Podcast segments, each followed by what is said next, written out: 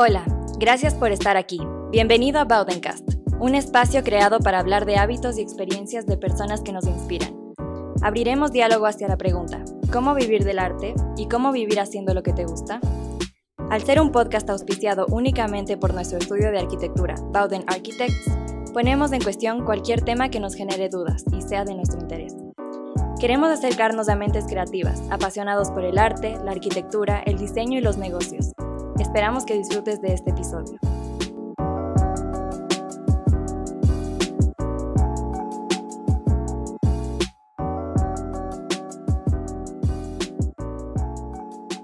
Hola con todos, bienvenidos una vez más a nuestro podcast. Estoy como siempre con el Mateito. Claro que sí, mucho gusto. ¿Dónde estamos, Mateito? Estamos eh, en la península, estamos en la ciudad de Vallenita, eh, un poco alejados de, de, de, de toda la comunidad de Vallenita, en un lugar hermoso. Eh, deberían darse el gusto de conocer esto, es espectacular y, y la verdad es que paradisiaco el lugar. Paradisíaco. Sí. Eh, estamos con Daniel Adum, que nos ha recibido en su casa. Increíble. O sea, hermoso. Nunca, no, o sea, así desde fan, porque yo soy fan tuyo. Eh, increíble. Me encanta tu trabajo y creo que no me hubiese imaginado estar aquí. La verdad. O sea, de verdad me parece Sí, un son de las- sueño, me parece una Son de las pocas cosas que lo pensábamos, pero dijimos como que no teníamos el momento preciso para venir a Guayaquil. No tenemos la excusa. Y la excusa perfecta para venir a Guayaquil y creo que increíble.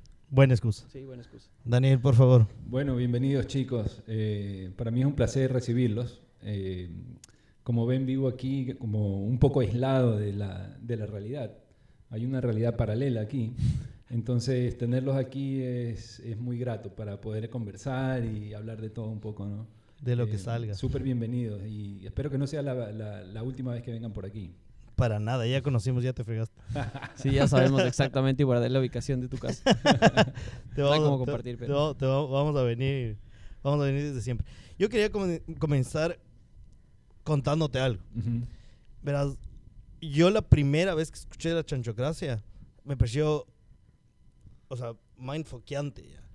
Y increíble, o sea, obviamente mucha gente ya se sabe la historia, todo, todo creo que se Y los ha que no se saben deberían ver literalmente. Claro, les pasamos el link porque es muy buena historia. Pero lo que me parecía loco es que la historia nunca llegó bien, bien, bien a Quito.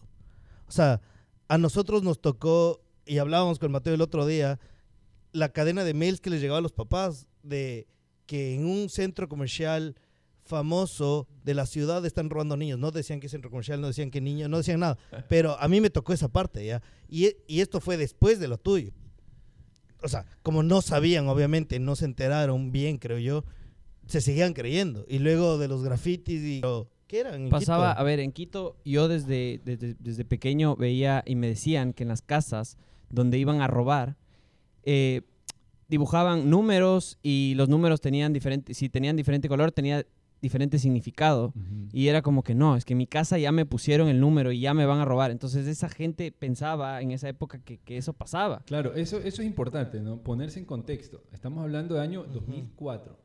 Claro. O sea, ya más de 15 años. Obvio. Entonces, no habían redes sociales, Ajá. no habían Facebooks, no habían YouTubes, no había nada de lo que hoy en día son las fuentes de información de cualquier muchacho, joven, adulto, viejo, lo que sea. Claro. Ah, está pasando tal cosa, Google. Plin, plin, A ver plin, si es verdad. ¿no? Pero hay algo que no ha cambiado desde esa época y es literalmente que como antes divulgaban las noticias porque no tenían conocimiento de lo que era verdaderamente, pero ahora las redes sociales hacen exactamente lo mismo y hasta más alcance. Y eso es muy, muy, pero Es- muy es peligroso. Más, es, más, es más nocivo hoy en día porque una fake news, que Ajá. es más o menos el, el concepto de, o, o digamos que la chanchocracia encaja dentro de ese concepto de fake news. Lo de Quito. Bueno, lo- en Quito pasó lo de la Guerra de los Mundos, Claro, la que fue, fue como un remake de, esto y, y terminaron quemando Radio Quito.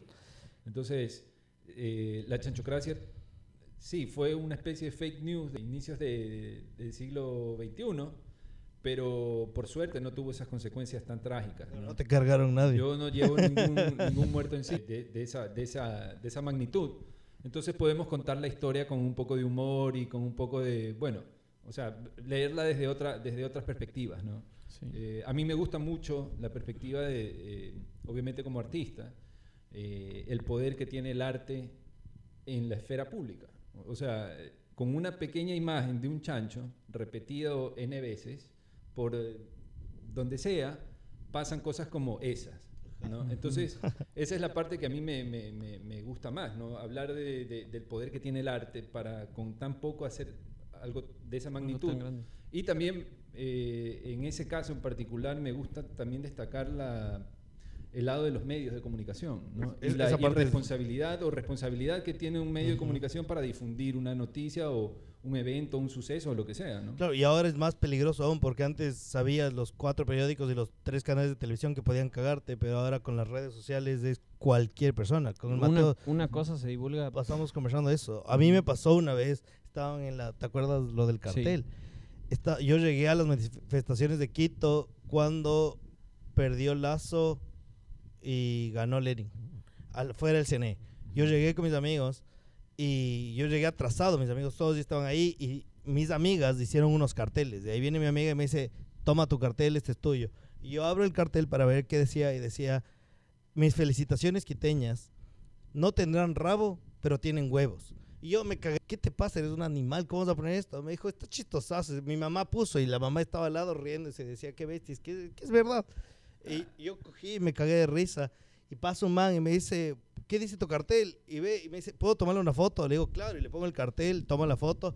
Comienza a pasar un montón de gente y se hizo como que un grupito así. Y tomaban fotos y se cagaban de risa y pasaban las señoras y la señora le decía a la otra, le dice, ve por vos. Y se cagaban de risa. Y pasó, pasó el día, yo devolví el cartel ese día a seguir en la universidad. Pasó un día y viene mi mamá y me dice, ¿dónde estabas? Y le dije, ¿de qué? Y me dijo, estabas en la manifestación en Quito, ¿verdad? Y yo me di una vuelta por ahí, pasé por ahí. Me dice, mis amigas, me, o sea, una foto con yo, con, con el cartel. Y me dice, no puedes poner esas cosas, mi mamá. Me dice, no puedes poner esa... ¿Qué, o sea, ¿qué, qué está pasando por tu cabeza? Y yo, ma, o sea, no era yo y le cuento la historia que era de mi amiga. Y Pero la dijo, foto dice otra cosa. Claro. Claro. y le pasaron, pasó una semana, me llama mi prima y me dice, oye, acabo de entrar al dentista de mi hijo y la, el- la dentista se estaba cagando de risa. Y le dice, ¿qué, qué pasó? Dice, es que ve esta foto que me acaban de mandar. Y, era, y, se, y se ríe y, me dice- y mi primo ha dicho, es mi primo, ¿de dónde Claro. tienes esta foto? Y le cuenta que le mandaron en un grupo. La viralización de hoy en día es una cosa que Es Luego miedo. me comenzaron a mandar amigos míos y amigas diciendo, Vidal, estás en un grupo de feministas y te están acabando. Y yo, ¿cómo que en un grupo? ¿De qué, ¿De qué hablas? Y me indicaban y era mi foto diciendo, esta persona, solo véanle la cara de, de- de salvaje, hombre patriarcal, que pon- claro. machista, que pone, solo véanle la cara. Y yo era como, ¿qué, qué- qué cara tengo? Y veía abajo 4 mil likes, tres- 350 mil veces compartido. y Yo era, me fregué. O sea, ¿qué acabo de hacer? O sea, y ni siquiera yo posaba para las fotos. O sea, solo alguien me tomó una foto. Y nadie tenía idea de lo que pasó, nadie sabía cómo fue la historia, nadie sabía que ni siquiera Claro, era mi ¿cómo lo cartel. explicas? ¿Cómo se lo explicas a toda esa gente? Y- No puedes. Y ese día, o sea, yo ese día yo, yo pasé riéndome por toda la gente que venía y me jodía. Y por dime una cosa, ¿en algún momento sentiste, uh, esto es serio, como mierda? me- ¿en Yo me sí, obviamente sí, me dio miedo, Claro. porque yo tenía, ¿qué? 18 años, más o menos. Claro.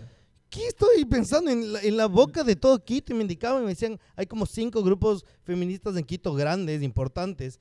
Y tú estás, eh, están hablando de ti en todos estos grupos. Yo decía, Dios mío, me- yo leía los comentarios de los Mira, Facebook de mis imagínate, amigas. imagínate que, ¡Qué miedo! en la época de la chanchocracia tú no tenías esa referencia de vuelta, ¿no? O Claro, sea, no había yo feedback. sabía que estaba en primera plana del universo y por eso intuía que estaba en el Ecuador entero, Claro. eh, mi cara, mi foto, mi trabajo, mi arte y mis cosas. Ahora tú tienes la oportunidad, por lo menos, menos de, de de- saber de ese saber ese compartido X veces. Tú puedes ver en dónde se compartió, quién lo compartió, Claro. dónde está. Más o menos rastrear un poco Ajá, a ver sí. cómo, ¿Quién si es que tienes que solucionar o dar la cara o hacer alguna cosa. Ahí medio resuelves, ¿no? Sí. En ese entonces era, era, era ahí, a, a- a la buena de. Dios, ¿no? Imposible, o sea, es, algo que se riega y, y la Sí. fregaste. Y te das cuenta que la fregaste cuando ya, creo que es tarde ya. A mí me dio, me dio tanto miedo. Aparte, era no sé hace cuántos años fue, era cuando los grupos feministas en Quito se estaban armando, se Ajá. estaban haciéndose grandes. Y era un tema de conversación. Había pasado lo de Karina del Pozo y todo el mundo estaba como que Sensible. sensible. Claro. Y salgo yo con una foto diciendo que las quiteñas no tienen rabo. O sea, que, o sea ahorita veo y digo como que qué tarado, o sea.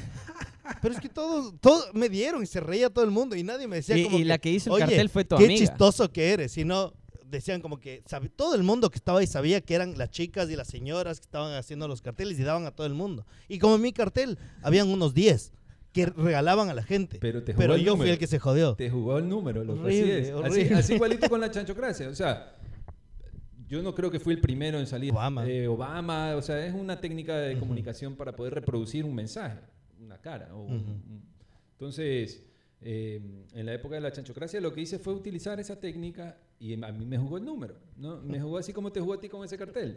Eh, pero a escala de la época. ¿no? Claro. Eh, lo de la chanchocracia tiene esa parte como muy inesperada y, y yo lo califico como una obra de arte sinceptual, porque esa es la manera en la que yo eh, he como definido mi trabajo, ¿no? es, es sinceptual.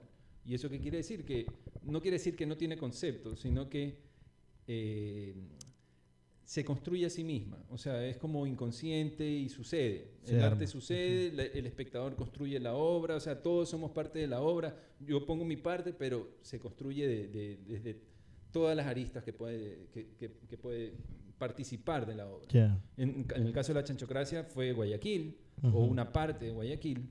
Entonces, eh, desde allí pues empezó a crecer y fue una onda expansiva gigantesca. Y, y yo he visto que últimamente te han hecho entrevistas de esto, ¿no? Sí, sí.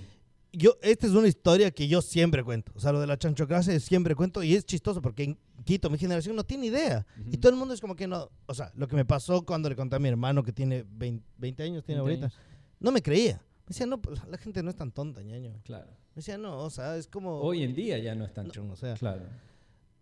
Hacerle entender que esto sí pasó. Igual lo de, lo de la pelea de los mundos. Ahorita es difícil de explicar, creo yo. Sí.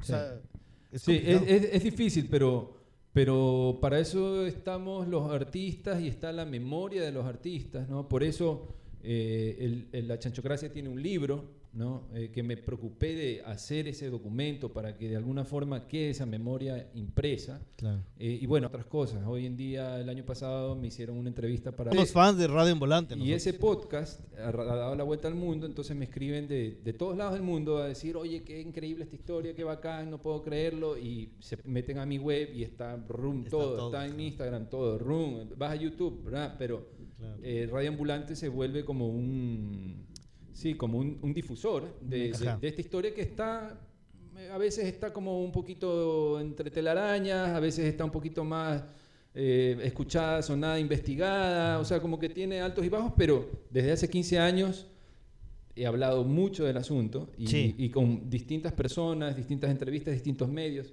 y es muy recordada y, y creo que en el ámbito del arte es, es un hito, o sea, Sí, es, sí, es un punto súper importante de, de- de- de- del arte contemporáneo ecuatoriano, ¿no? Claro, sí, a mí me parece Ujú. súper loco.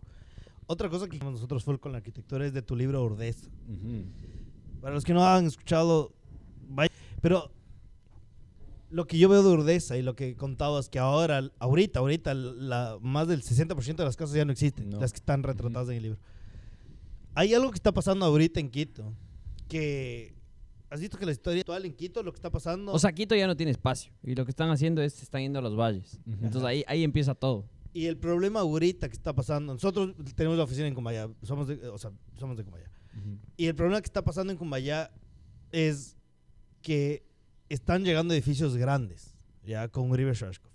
Están llegando edificios grandes y la gente, este, estos últimos seis meses, con el último, no, menos, los últimos dos meses, que comenzaron a construir, o sea, quieren comenzar a construir un nuevo edificio que son cinco torres, Puh. la gente se volvió loca. Se volvió loca, se volvió loca, Pero porque los quieren o porque no quieren. porque que no quieren. Porque Claro. no quieren No que, que llegue a poblarse más de lo que está. Pero Claro. si se dan cuenta, la misma gente que vivía en Cumbayá vivía en Quito y ahora está viviendo en Cumbayá. Ajá, Así que o sea, siempre va a es tener todo, que todo un emigrar. discurso, porque, claro, la gente que se está quejando y que está saliendo a protestar en Cumbayá no son nativos de Cumbayá, no es que tienen ocho generaciones en Cumbayá. Es gente que llegó a vivir a Cumbayá porque le parecía cool, Claro. obviamente. Llegó, se compró una casa, un terreno enorme y ahora estos son los nuevos, como nosotros.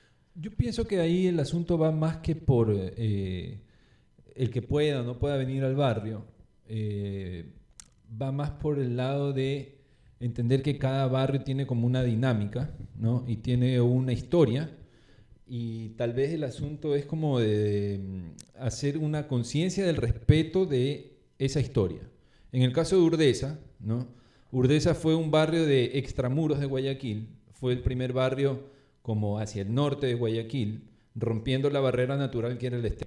Lo que te decía es que, bueno, Urdesa eh, fue construido como el barrio soñado de, de Guayaquil, ¿no? Puertas abiertas, patios amplios, la bicicleta afuera, niños jugando, corriendo en la calle.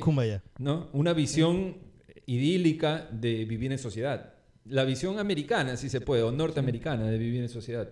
Y eso tuvo mucho tiempo. Eh, yo alcancé las últimas migajitas de esa visión, porque de ahí empezaron los muros, la delincuencia, el miedo, el choreo eh, y todo eso, de los 80 para acá.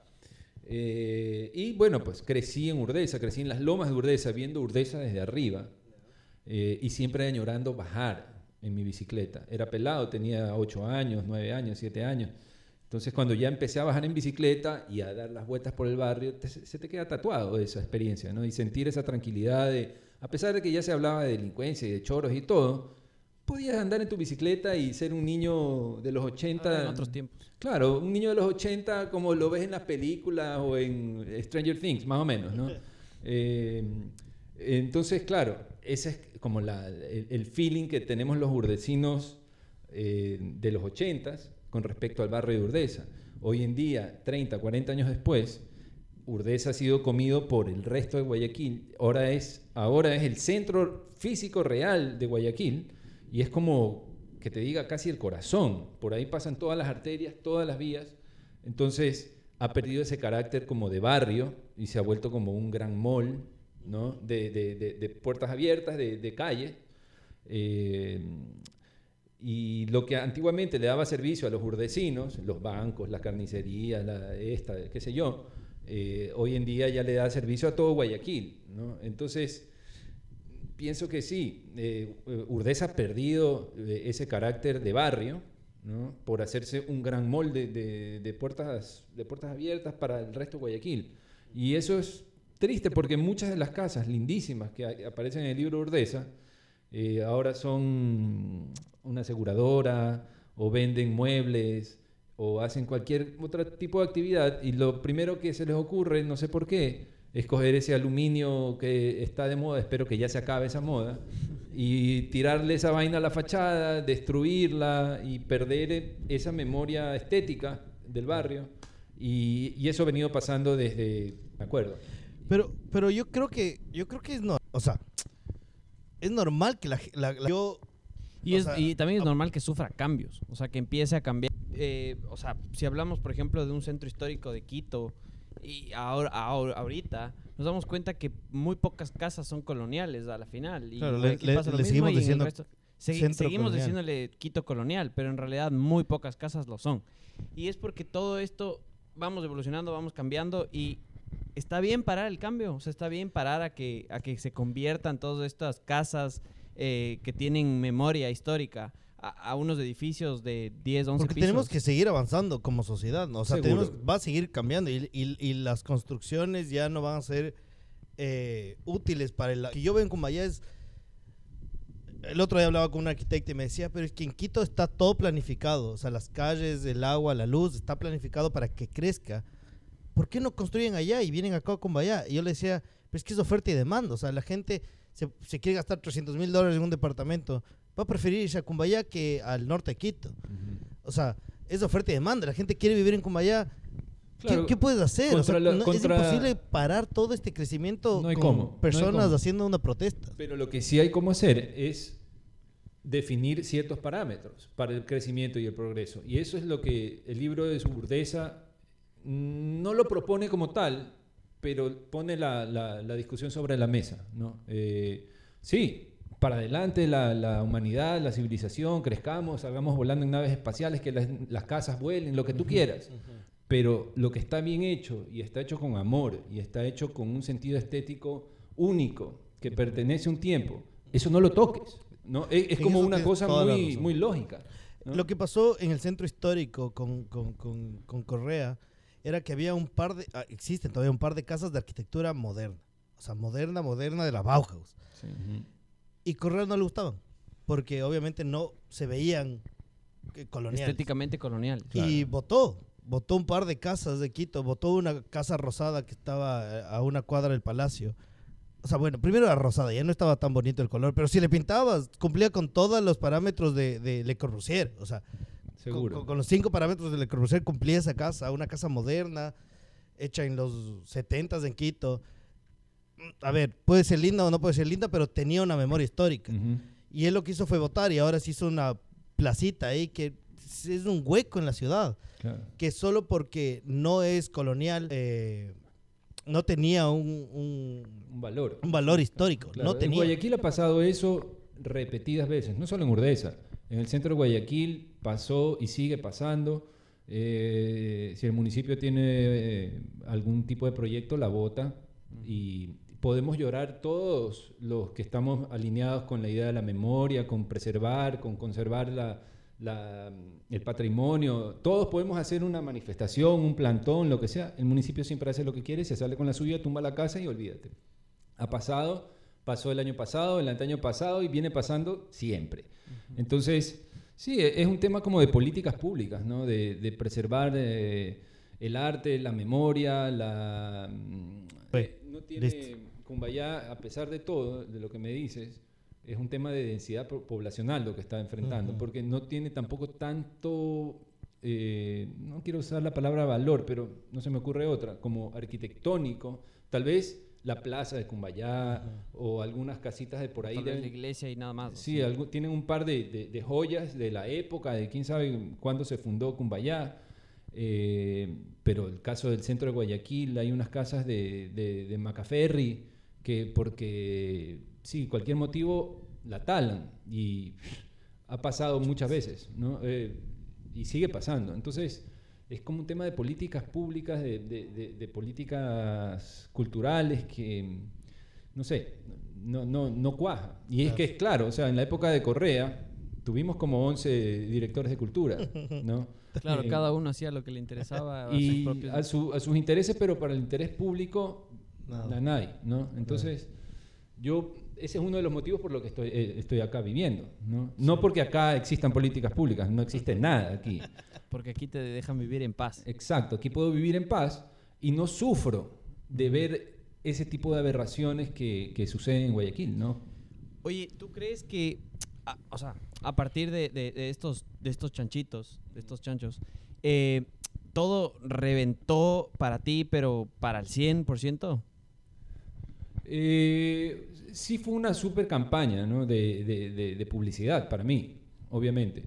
Eh, yo eh, en ese entonces tenía 25 años, ya venía trabajando algunos años en el arte y, y sentía que tenía proyectos artísticos mucho más importantes y valiosos que la chanchocracia. Esa R que está ahí atrás, Registro Sinceptual se llama esa obra, ya había ganado en el FAL, que es el Festival de Arte al Aire Libre de Guayaquil. Eh, ya había tenido menciones, menciones en el Salón de Julio. O sea, ya, había, ya tenía mi- mis pininos en el arte, joven todavía. Y la chanchocracia fue como un- una explosión. no te esperaba, o sea, Para nada, para No. nada, para nada. Y de hecho, es como ese tipo de canción que le gusta a todo el mundo, ¿no? Y al cantante le da vergüenza cantar, Ajá. más o menos, ¿no? La chanchocracia no me da vergüenza. no canto esa eh, canción sí, porque todo el mundo sabe. Exacto, me, me- me encanta la chanchocracia, la amo, pero no es mi obra ni de cerca la más pensada, la más, la más poderosa, o- pero, pero tiene ese valor, tiene Oye, ese pero momento. yo, yo creo que con la chanchocracia y el poder mediático y lo que pasó con el municipio, sí, sí hubo un, un cambio, en, o sea, no sé si hubo un cambio en ti, pero sí siento que la parte de irte en contra del municipio se volvió más fuerte. Fue el comienzo, fue el comienzo, pero antes de eso ya habían pasado un par de raspones con el municipio, o sea, ya, Ya. había tenido unos encontrones. Porque lo que yo iba con esto es porque yo te batí y te veo no anti-sistema, sino ante el municipio de Guayaquil. Soy anti-estupidez humana, en realidad. Y esos manes del municipio de Guayaquil son los portaestandartes de la estupidez humana. Entonces, ese es el asunto. O sea, si el municipio de Guayaquil tuviese un poquito más de sensibilidad, un poquito más de inteligencia, eh, tal vez yo no iría tan de frente o, serían ellos la, mi carne a hacer las cosas que se vuelven el blanco de, de, casi todos los que somos pensadores, intelectuales, artistas o críticos. Y, antes de eso, ellos, y, es algo que hay que recalcar, y, es que ellos están de paso aquí. Claro. Y es, algo que, que, están de y que dejan sus, sus, sus intereses, sus, sus, políticas y todo, pero la gente que está afuera, que la vive, no está de paso, y la gente que crea todo esto y documenta y critica, no está de paso y ellos pueden ver claramente, simplemente está de paso creando sus. Y eso, eso es súper eh, interesante lo que, lo que dices, porque yo siento que se me ha pasado la vida, tengo 43 años, se me han pasado 20 años en esta lucha de querer ver el Guayaquil que, que yo tengo en mi, en mi cerebro, en, mis sueños. ¿no? Y en esta lucha me he vuelto casi, casi el, el antisistema, el, el, el, que siempre está lanzando la, la, la, la contra. La contra eh, y, casi casi estoy la percepción que ellos han creado, porque me han creado como un personaje, es de, de hater de, Guayaquil, cuando es todo lo contrario. Yo amo Guayaquil, amo mi ciudad y por eso hago lo que hago y quiero verla de colores y quiero verla con arte y quiero verla con su arquitectura a salvo y quiero verla con el estero limpio y o sea, pero todas esas cosas si tú las dices en voz alta en Guayaquil y, y señalas a Nebot, por ejemplo, enemigo de Guayaquil. Y esa es la campaña que ellos te hacen. Oye, pero ¿no? crees que también te ha servido como campaña para ti? Porque, por ejemplo, yo siempre soy de la edad de que del underdog, ¿ya? Del, cuando hay dos boxeadores y el uno tiene siete títulos mundiales y el otro es un novato que está peleando su primero, todo el mundo le va al, al, nuevo. Al más, débil. Al más débil, al más débil. Porque tal vez no gane. Pero es chévere apoyarle a ese, apoyarle a este equipo. Yo no soy muy mucho de fútbol, pero había este equipo en Inglaterra que subió desde la Z, creo, y estaba luchando para hacer el, ¿cómo se llama? El, Champions League, más o menos.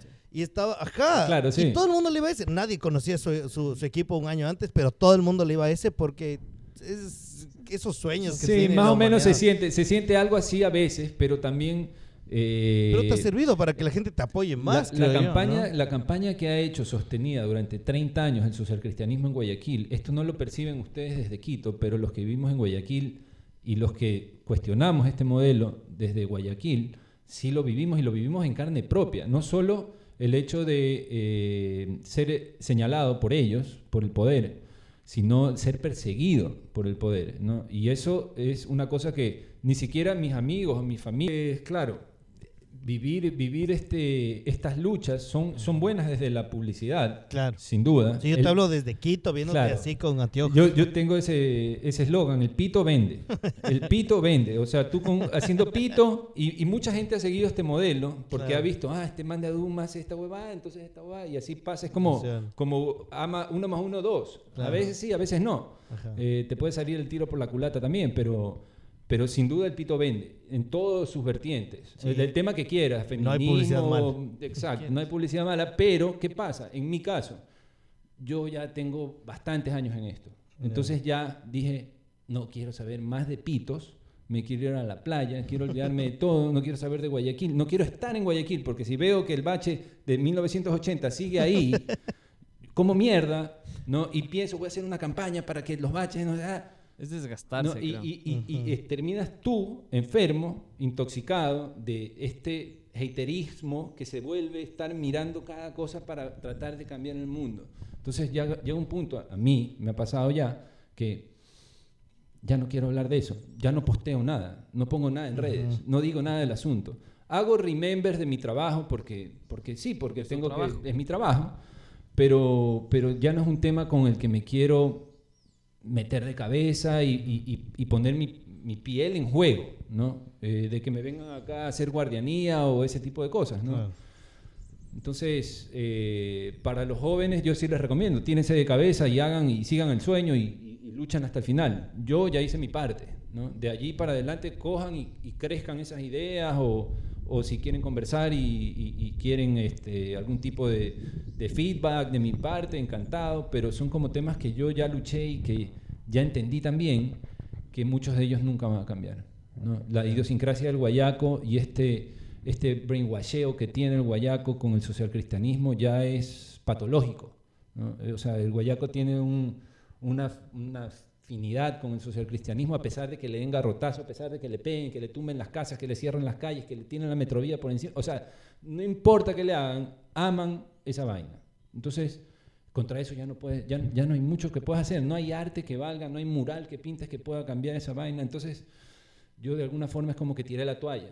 Ya, me, cansé esta huevada, que se encarguen otros. Ya, ya hice mi municipio, Guayagris, Litro por Mate, la Chanchocra, o sea, you name it, ¿no? Eh, y seguimos siendo ese- esa, esa gran hacienda comandada por este eh, gran señor, ¿no? Que es Nebot, que a pesar de no ser el, el alcalde, mueve los hilos de, de todo en Guayaquil y del Ecuador, aunque ya creo que lo barajó. Sí, yo creo que le Guaso bajaron.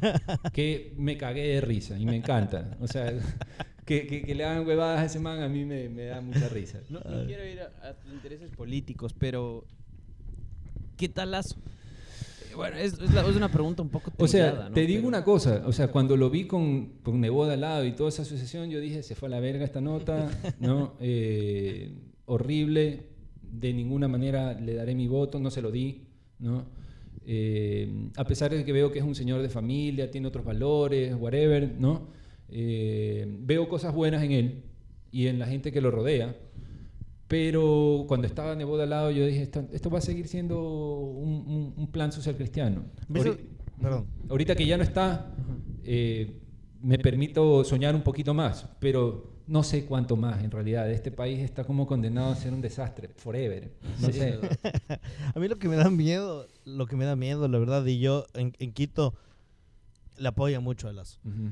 Y yo antes de las elecciones le veía a todo el mundo emocionado y decía, va a ganar Lazo. Y luego cuando ganó el Lazo, todo el mundo era feliz. O sea, todo el mundo, yo en- tenemos nuestra oficina y más oficinas, yo veía a la gente feliz y venían y nos saludaban. Y se levantaron a las 8 de la mañana para ir a trabajar porque, o sea, de un día para el otro, ni siquiera se había posicionado Ajá. y ya la gente estaba Optimismo, claro. otra Claro. mentalidad. Y, pero lo que, lo que iba es que a mí me da miedo.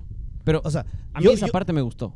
Sí, no, a- se sintió súper de lindo. lo que hemos vivido. Al día siguiente de fue este hermoso. hoyo y de toda esta nota Sí. tan así, tan densa, eh, de separatismo y de, y de- de conflicto, da esperanzas. Sí. O sea, y ustedes están más jóvenes que yo. Yo ya he vivido de alguna manera esto, esto que estamos viviendo ahorita, este neoliberalismo lo vivimos en los noventas y nos llevó al feriado bancario.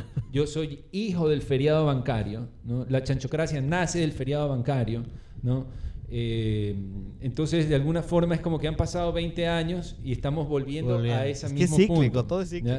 Eh, y tengo muchas expectativas y obviamente tengo esperanzas, porque sí, tengo 43, no soy un viejo decrépito, todavía tengo vida por delante, pero no sé qué, o sea, es como que estoy así ahí esperando, estoy de espectador. A, no, a mí, no- a mí me da miedo porque yo después de ver esto, yo sí me sentía feliz porque todo el mundo estaba súper optimista, ¿sí? Pero yo me paraba y en mí mismo era como, hay mucha presión sobre él ahorita. Sí. O sea, decía, cuando la gente está creyendo en ti y la cagas, va a ser más feo que cuando, no sé, cuando estaba alguien más. Sí.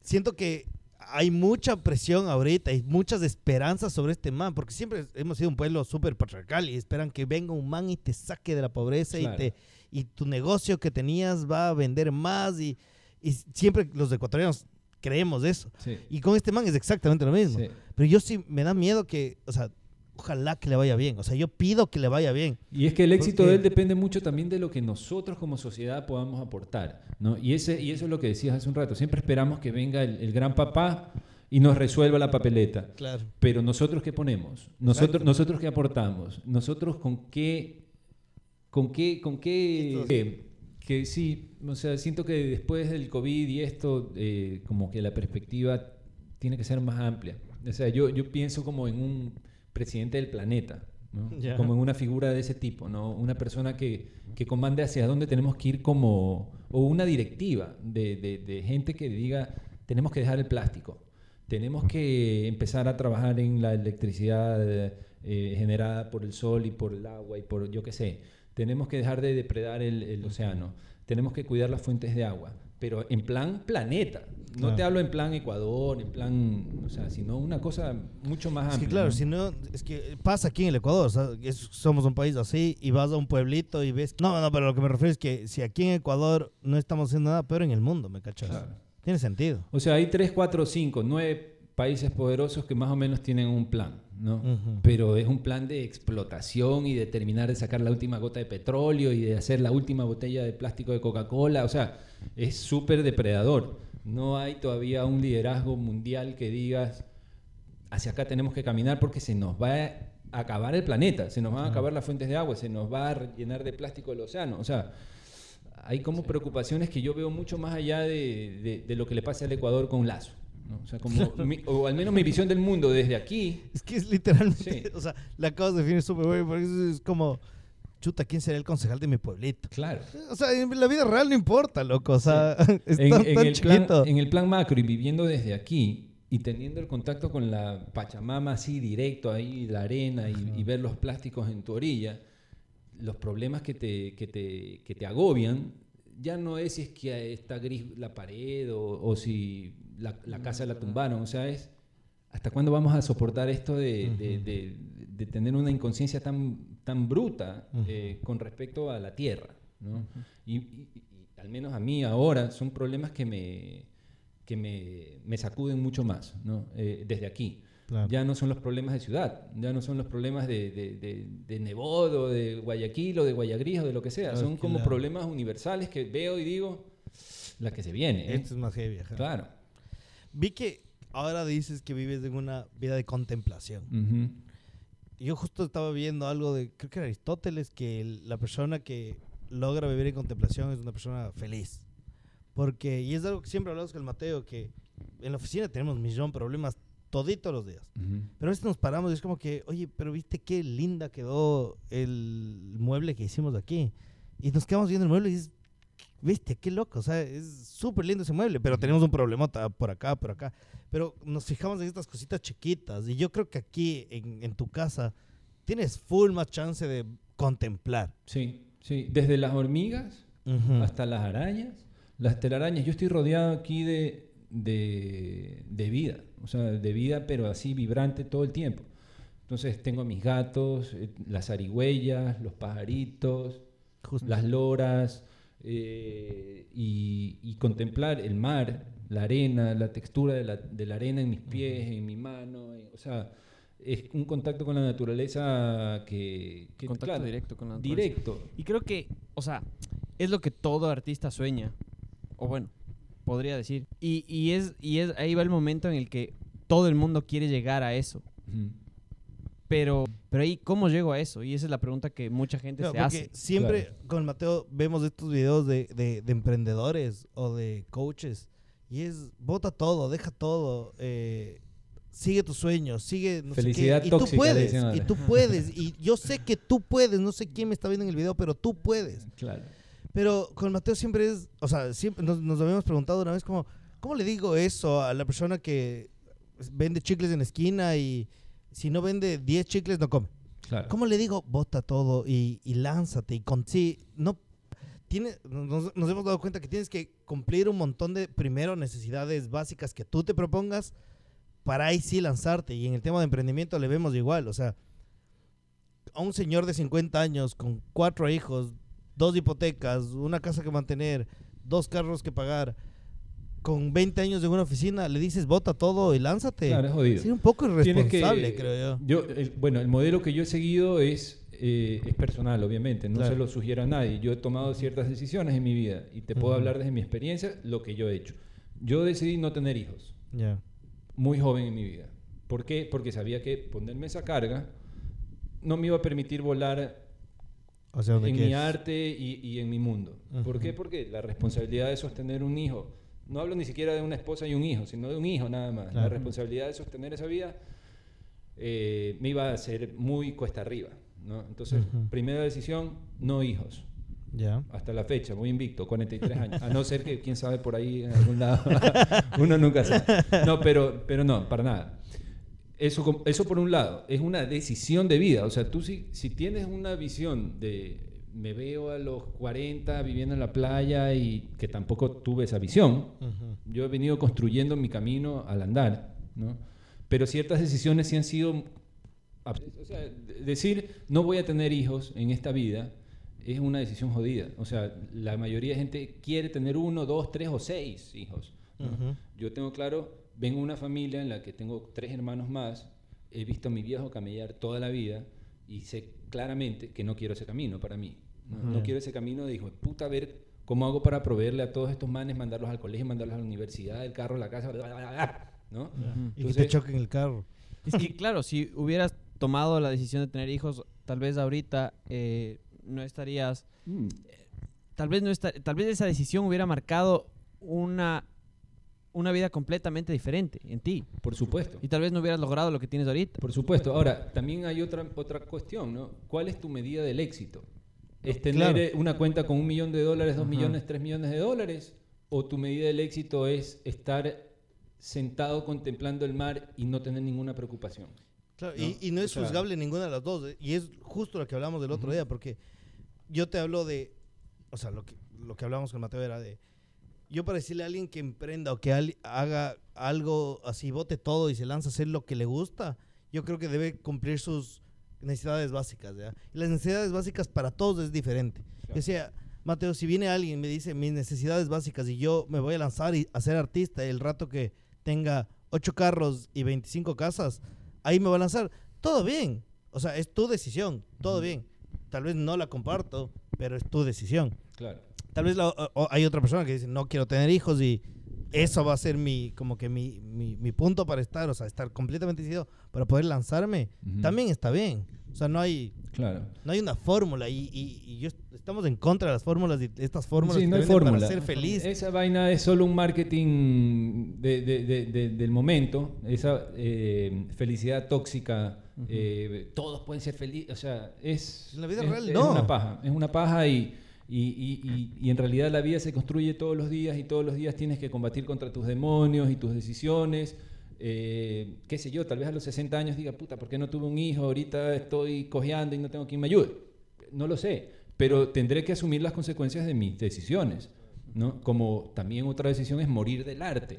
¿no? Yo no vivo del arte, yo muero del arte. E- Y es una decisión que, que sencillamente pues me hace caminar este camino sin quejarme de ninguna de las consecuencias del camino. Si es que me toca comer arroz con, con lenteja y no he vendido ni un cuadro, eso es lo que tengo. Y, y eso es lo que tengo que hacer, ¿sí me explico? Y- ver cómo vendo y, fajarme para, para lo mínimo indispensable.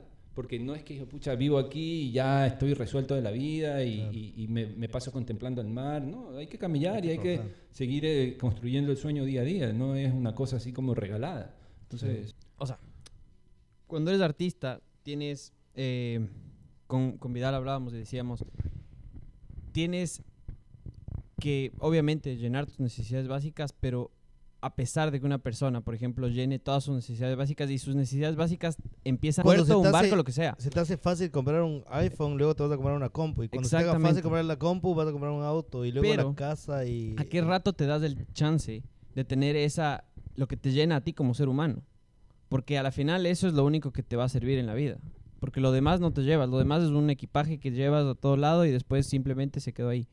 Pero lo que te llevas tú es lo que te marca en la vida y lo, todo lo que, lo lindo, ¿no? Claro, yo creo que es como un asunto de etapas, ¿no? Eh, vas teniendo como distintas eh, visiones. Pero son cambios de opinión también. Sí, y es válido, es válido para mí y eso es una de las cosas que, que siempre he defendido porque tengo un hermano mayor, ¿no? Y mi hermano mayor es muy estricto con sus visiones, digamos. ¿no?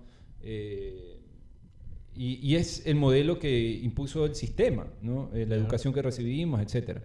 Entonces, tú tienes que casarte, tienes que tener los hijos, tener la casa, el carro, esta, y, y todo así, el seguro médico y no sé cuál, todo, todo así como el modelo lo, lo impone. Yo escogí otro camino. Dije, No voy a tener seguro médico, no lo tengo.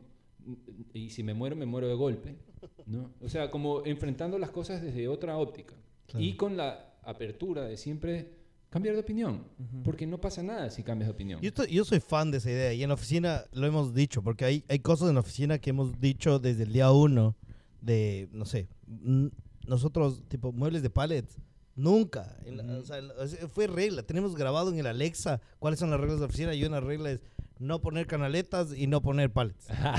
Pero te digo, si es que, pasa, tontas, si es que claro. pasa algo y, me, y, y tengo que hacerlo, lo haré, no como me imagino que no debería funcionar, pero tal vez lo haga. Y, y el, el hecho de cambiar de opinión y decir, brother, tal vez las pallets en serio son buena idea. Sí, los cambios de opinión son válidos porque todo cambia en la, en la vida. O sea, fíjate los cambios de estaciones, los cambios de clima, los cambios, o sea, hay un terremoto, todo se mueve, todo cambia. El modelo del planeta es Adaptarse vivo. como. Claro, y, no, y, no, y no sentirse mal por eso, No, creo yo, o porque no puedes juzgarte con los ojos del presente tus acciones del pasado, creo yo. En ese momento, en esas circunstancias, decidiste algo, y tal vez que puede ser trascendental como estudiar arquitectura. Yo esa época dije, voy a estudiar arquitectura, pero tal vez luego ya con todos mis cambios y todas mis experiencias digo, no voy a ser arquitecto, voy a, Sí. voy a hacer podcast. Exacto, la vida te da para, para, para soñar y tú puedes construir el sueño al andar, o sea, no, no, no está... Te decía que, que esa plasticidad eh, creativa, mental, ¿no? Eh, va en todos los aspectos de la vida, ¿no? En, en las decisiones más importantes y en las decisiones eh, menos importantes. Si de pronto el, año el próximo año me apetece tener hijos, los tendré, a pesar de que les dije que nunca los tendré. Tal vez en el próximo podcast o la próxima Eh, vez está que nos veamos. niño ahí corriendo. en- o sea, puede ser, ¿no? Eh, pero la- la- lo importante es, es tener esa apertura con tus propias ideas, con tu propia forma de ver el mundo, o, o al menos es la manera en la que yo he construido mi realidad. Entonces, eh, sí, nada está estático en el planeta, nada está así a- a- a- hecho en piedra, ¿no? De hecho, la piedra la puedes romper también, ¿no? La puedes picar, la puedes hacer una escultura. O Como sea, aquí cerca de tu casa que te hacían ruido ahí con las piedras ahí cortando todo el día. Sí, o sea, en realidad eh, eh, esa, esa idea de, de- de lo estático a mí me, me- me perturba un poco. O sea, no, no es una cosa de la que me agarro. ¿no? O sea, soy muy... Con, con mis propios hábitos, ¿no? Si hoy día me lavo los dientes con la izquierda, mañana con la, derecha y así, o sea, siempre trato de, de- de- de mover las cosas. Mi casa, los muebles, la- o sea, todo. Pero y en el arte que tienes un algo establecido, Ujú. ¿Experimentas también mucho más allá? Full, Sí. full. A pesar de que pareciera que siempre hago la misma carita. ¿no? Cuando dibujo, siempre las hago de formas diferentes, las pinto de manera diferente, llego a resultados de, de distintas formas. Eh, siempre estoy buscando cómo, cómo hackearme, ¿no? Eh, y me divierte hacer eso. ¿Y qué pasa cuando ves tu obra y dices, no, esto no me gusta? Eh, Ah. No lo he terminado. Eh, ah, pasa, pasa, ¿Sí? claro. O sea, se queda ahí arrumado o se convierte en otra cosa o depende del estado de ánimo. O sea, hay ciertas cosas como un mural, por ejemplo, que no le puedes hacer mucho cuando ya lo hiciste, ya ahí quedó. Puedes ir y borrarlo. Pero es ¿eh? que ahí está la clave y es algo que me interesa bastante y es saber hasta, hasta dónde, o sea, saber tomar la decisión de... Está terminado. Sí. Pero tipo Polo cuando con sus Claro. ¿Cómo sabe él cuando ya acabó? ¿Me Sí, cachas? O sí, sea, sí, es una cuestión que solo la sientes y, y- y ya. Eh, por ejemplo, en, en mi forma de, de pintar, cuando pinto telas, eh, nunca tengo un plan. Solo hago, hago, hago, hago, hago hasta que solito el cuerpo paró de hacer. Ahí la está. decisión del abandono. A veces lo firmo antes de terminar. No es que la firma es el final del, del cuadro. A Eso veces he visto en la, la firma, la firma está incorporada ahí en la obra. Eh, a veces no está terminado, pero alguien lo vio y dice, oye, me gusta ese cuadro, ¿cuánto lo vendes? me llevo. Eh, O sea, no lo he terminado, Claro. ¿cómo te puedo dar un precio? Ni siquiera sé cuánto cuesta. Claro. O sea, Comenzaste a po- Comenzaste a poner el valor a tu arte. pucha, eso es todo un mundo, ¿eh? Eso es Ajá. todo un mundo y... Porque y- es, es algo que nos ha pasado a nosotros y una mini experiencia es que con el Mateo tenemos una técnica. Ujú. Cuando mandamos un contrato, todos, todos, eh, mis clientes, tengo clientes con mucho dinero, con poco dinero, de todo. Todo el mundo se queja de la plata. Todo el mundo es chut. Y no puedo hacer una rebajita, o sea, típico cerrar, Sí, sí, así, sí, sí. rebajita, hay una, hay otra. Claro. Siempre nos pasa, ya. Pero sí nos ha pasado un par de veces que ven el contrato, ah, ya, ¿a dónde te transfiero? Y con Mateo salimos y es como, qué mierda. O sea, Era- Y Pues eso nos cobramos muy nos barato. Nos, pasa al principio, nos pasa ahora y nos seguirá pasando. Sí. Porque no sabemos. eh, valorar tal vez nuestro, nuestro arte. O sea, no, y es súper complicado. Claro, Porque hay, un valor por metro cuadrado de Sí. planos, por ejemplo. Sí. Cuesta dos dólares, me invento el valor por metro cuadrado de, de una planta arquitectónica.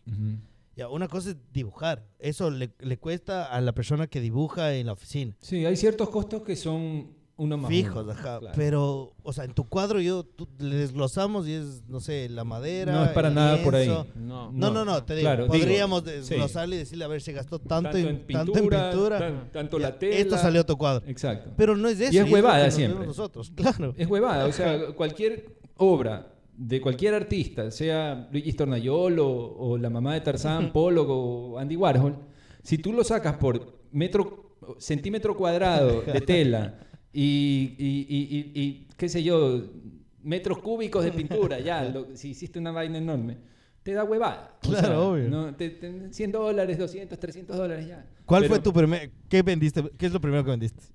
¿Y, y cómo pusiste el precio? Porque ese es un tema. Yo soy bien salvaje para los precios. Yo Ya. los tiro arriba, arriba. Arriba. sí, y si no los quieres comprar, no importa, no los vendo. Ya. ¿no? Eh, porque el valor que tienen mis obras eh, son más emocionales que monetarias. Ya. Entonces, hago una pintura y, toda mi vida hago todo lo que hago no es con finalidad de vender, es con finalidad de satisfacer mi, mi propio ego artístico. ¿no?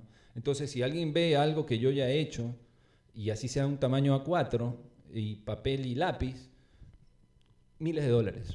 O sea, a mí no me importa. ¿Lo quieres? Eso. Si no, no, Si no, me, quedo- se queda conmigo. Y tengo una colección enorme de cosas que están conmigo y también tengo una colección enorme de cosas que gente ha comprado y tiene. ¿no? Pero Pero al principio, o sea, el primer. La primera vez. estoy tratando de acordarme cuál fue mi primera venta. O bueno, una de las primeras, ¿no? Sí, eh, no me acuerdo, loco. Estoy tratando, es que ya son 20 años, entonces ir para allá tendría que ponerme a... a- a- a- Chuta, no me acuerdo, loco. Eh, Es una súper buena pregunta, me voy a poner a buscar. He vendido ya muchas cosas. Claro. De todo presupuesto, de todo valor, sabiendo... He, he pintado sabiendo que voy a vender esto a tal precio. O sea, he pintado ya en otras estructuras mentales, ¿no? Sabiendo Claro. que esta tela ya me la pagaron y la voy a pintar para entregarla. O sea, he, he pintado solo por placer, viene alguien, lo ve. Ahí. O sea, eso, esa es la idea que estábamos conversando hace un rato de venderse, ¿no? Eh, Y yo, yo decía, o sea, ya llegas, cuando te vendes, ya llegas tal vez de ensuciarte. No lo sé, no estoy diciendo que eso, o sea, te ensucias literalmente, pero, no sé, me cuestiono. Depende de tu proceso. Mi proceso siempre fue muy, muy honesto conmigo mismo. ¿no? Eh, yo pinto, dibujo, hago estas cosas, eh, este es mi proceso, llevo años haciéndolo, esto es lo que hago, esto es lo que soy. Si a la gente le empieza a gustar lo que hago y lo quiere comprar, se lo vendo. Pero al, al final del O día sea- tienes que comer. Por supuesto, pero claro, yo en los inicios de mi proceso vivía en casa de mis viejos, eh, tenía otros procesos, no tenía Claro. tantas responsabilidades, entonces me podía dar estas licencias, ¿no? Sí. Eh, que es lo que conversábamos hace un rato fuera de micrófono. Eh, ahora sé que, bueno, ahora tengo otra estructura, estoy trabajando en comunicación para una empresa fuera del Ecuador, no estoy trabajando en publicidad, comunicación, marketing, que es mi formación académica, eh, para una empresa de bienes raíces en Estados Unidos. Pero eso tal vez es la parte que le escondes. No la publicito, Ajá. ¿no? Pero vivo de eso hoy en día. Porque es que yo tengo esta, esta visión del art- de los artistas en general, que es literal un estereotipo de bohemio. Conocimos un artista ahorita en Julito, Julito, ¿en dónde era? en, en Curia. Curia, al ladito de, de Olón. Y él sí vivía el estereotipo que yo me imagino. o sea, Julio Esmeralda. No, Julio, el No, que hace, es, ha- eh, hace vitrales. ya no, no lo ubico. Pero e- es, un modelo. Pero Ajá, es un modelo romántico. Romántico, modelo- exacto. Todo- sí. Toda esta parte, porque yo le veía sentado afuera de su taller, en una sillita, fumándose un tabaco. Luego llegaba el celular, entraba, pintaba, salía, se fumaba otro tabaco, entraba, veía los vitrales y así. Yo decía, el man es el artista, o sea, el Claro. man es lo que yo me imagino de artista. Sí.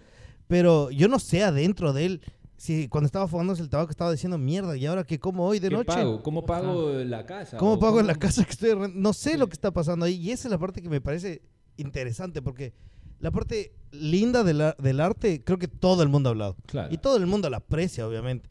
Pero ya vivir de esto es Sí. muy complicado. Es, es- es- es difícil, pero es igual de difícil que cualquier otra profesión. O sea, es igual de difícil que empezar un ah, estudio de arquitectura, es igual de difícil que cualquier Pero emprendimiento. Y, y eso es lo que todavía el Vidal y yo estamos en un proceso que va a ser largo y nunca vamos a llegar a entender, pero estamos tratando de formar nuestras ideas porque somos a la vez muy románticos Pero, Pero no entre- también nos no- no- no- choqueamos. No, entre nosotros. con la realidad. No románticos entre nosotros. No, no, no, eso.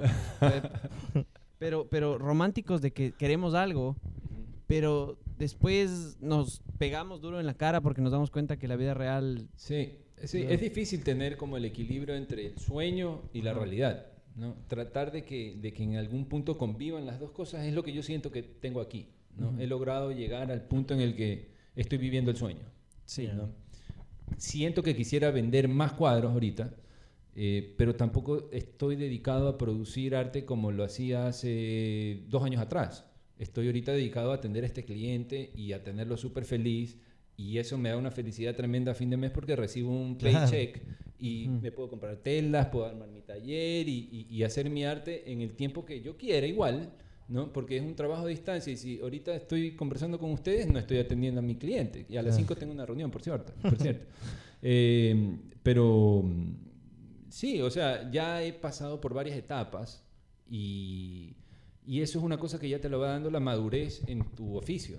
¿no? Eh, al comienzo tienes una visión en la que no me vendo, eh, eh, pinto y, o sea, tienes algunas limitantes que tú mismo te pones, pero con el tiempo vas, empiezas a vender, empiezas a exponer, empiezas a relacionarte y hay cosas que pasan como a segundo plano, ¿no? Y, Claro. y te acomodas a, a- a otra O sea, lo realidad. que yo he visto de, de- de gente tipo al- alguna gente que igual que, que está en el podcast es que tienen como que un side job Ujú. y eso es parte, o sea, hace- utilizan parte de su creatividad de- de artistas para hacer este trabajo, pero no lo publican para nada.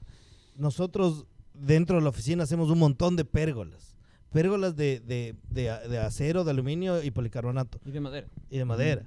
Pero no, no es Sí. lo que me llena, pero es lo que paga Es lo que te paga las- lo que paga todo. Ver, nosotros tenemos el ejemplo concreto y es que hem- hemos hecho casas, casas, pérgolas y cosas que nos gustan y no nos gustan. Pero tenemos un proyecto en específico de un proyecto que es el que menos gané, pero el que más me llevé como y el que cuando me preguntan qué proyecto es el que más me gusta digo ese. Es de, Porque de es el los más chiquitos. De los también. más chiquitos, o sea, versus otra casa de 200 metros cuadrados que gané un poco más.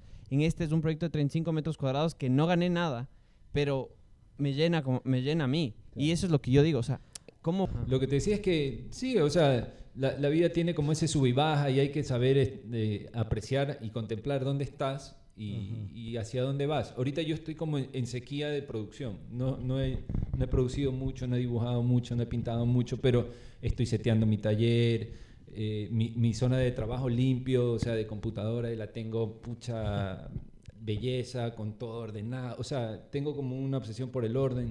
Eh, entonces, estar ordenado en mi mundo físico me da como una, un orden mental, espiritual también. Y sí, no todo el tiempo estoy pintando, no todo el tiempo estoy produciendo, pero ya, ya, ya se abrirá la vena y cuando se abra estoy equipado y listo para reventar. ¿no? O ¿Cómo te llega la creatividad? a ti? Es un tema súper complicado. sí, es difícil eso. eh, Que mí pero me ha llegado o en- sea, en, es las como una por ejemplo, necesidad, en- es como... Pero, por una- ejemplo, en procesos, o sea, Ujú. en, en- en- en hábitos. Porque, por ejemplo, hay gente que me ha dicho, y es súper curioso, que, por ejemplo, la, la motivación más que la creatividad le llega a una persona X que nos contaba, decía que él, su, su estudio tiene abajo de su casa y él lo que hacía para motivarse todos los días era tener la ropa de, de- de su cuarto en el, en el estudio. Y que él cuando se levantaba de la cama tenía que ir a cambiarse O sea, se bañaba y estudio. decía que bajaba cuatro pisos en toalla porque como que se seteaba todo él para que le llegue ese momento de inspiración porque ya estaba bañado, le tocaba cambiarse abajo en el estudio y ya estaba en el estudio bañado, cambiado, eran y las no 8 te de la mañana acostarte. y ya subir cuatro pisos, acostarte otra vez ya, ya no es plan, así que el man como que se seteaba todo para estar ahí. Nosotros creo que también tenemos un par de cosas raras de esas. ¿Cuál es la tuya? ¿Qué haces tú? Yo tengo muchos procesos, pero últimamente me, te digo, como que me he divorciado de mi propia necesidad de crear. Ya. O sea, como que sé que ahorita estoy en la, en la, en la sequía, ahorita, ¿no? Eh, pero en esta sequía me estoy organizando para que cuando llegue el aluvión, ya. estar con todos los juguetes Estás listos, listo. ¿no? Tengo las telas ahí vacías listas, las pinturas, todo el trabajo para salir aquí y reventar. Soy muy explosivo en esa nota.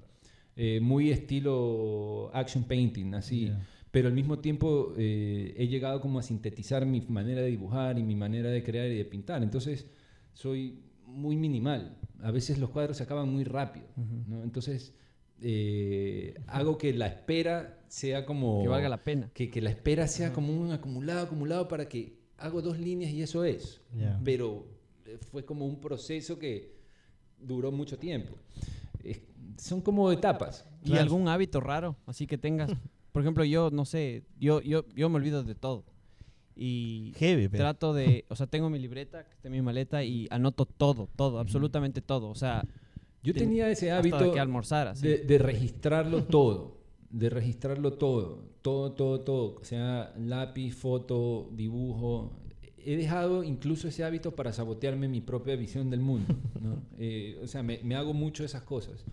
También cargo mi agenda en, la, en, la, en, la, en mi bolsito, o sea, hay muchos hábitos que he dejado en el camino, otros eh, he retomado, pero como te digo, ahorita estoy en, en- en- en sequía de creación, o sea, no, pero no me estreso por eso, o sea, no, me- Pero no le me convertiste eso en me- tu hábito.